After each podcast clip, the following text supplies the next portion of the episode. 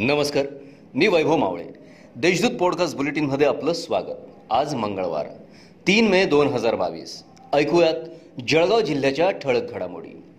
तब्बल कोरोना काळाच्या दोन वर्षांनंतर अक्षय तृतीया रमजान ईद आणि भगवान परशुराम जयंती हे तिन्ही उत्सव मोठ्या उत्साहात साजरे केले जाणार आहेत. या सणांच्या पूर्वसंध्येला व्यापारी संकुल गांधी चौक परिसरातील बाजारपेठ अक्षरशः फुलली होती. दरम्यान सामाजिक एकात्मतेचा संदेश देणाऱ्या या तीनही उत्सवांचा त्रिवेणी संगम आज अनुभवता येणार आहे.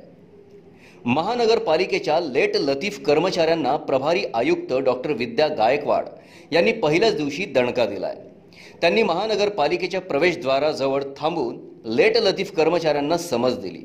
त्यामुळे कर्मचाऱ्यांमध्ये चांगलीच धास्ती बसली आहे तब्बल पंचवीस कर्मचारी सोमवारी उशिरा आल्याचे आढळून आले. गस सोसायटीच्या पंचवार्षिक निवडणुकीत पाच गटांसह अपेक्ष उमेदवारांमध्ये चुरशीची लढत रंगली आहे. या निवडणुकीत सहकार गटाला नऊ लोक सहकार गटाला सहा आणि प्रगती शिक्षक सेना गटाला सहा जागा मिळाल्या आहेत. या निवडणुकीत कोणत्याही गटाला स्पष्टपणे बहुमत मिळाले नसल्याने गस सोसायटीवर त्रिशंकू परिस्थिती निर्माण झाली आहे. यामुळे घोडे बाजार रंगणार हे निश्चित मानलं जात आहे शहरातील फुले मार्केटमध्ये खरेदीसाठी आलेल्या चार महिलांच्या पर्समधून रोकड लांबवल्याची घटना उघडकीस आली आहे. गर्दीचा फायदा घेऊन चोरटे पुन्हा सक्रिय झाल्याने अज्ञात चोरट्यांविरुद्ध शहर पोलिसात गुन्हा दाखल करण्यात आला आहे.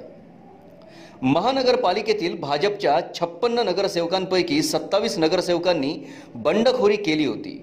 या प्रकरणी बंडखोर नगरसेवकांवर अपात्रतेची कारवाई करण्यासाठी याचिका दाखल करण्यात आली होती.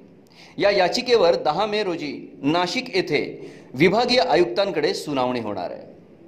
या होत्या आजच्या ठळक घडामोडी. याबरोबरच वेळ झाली येथेच थांबण्याची.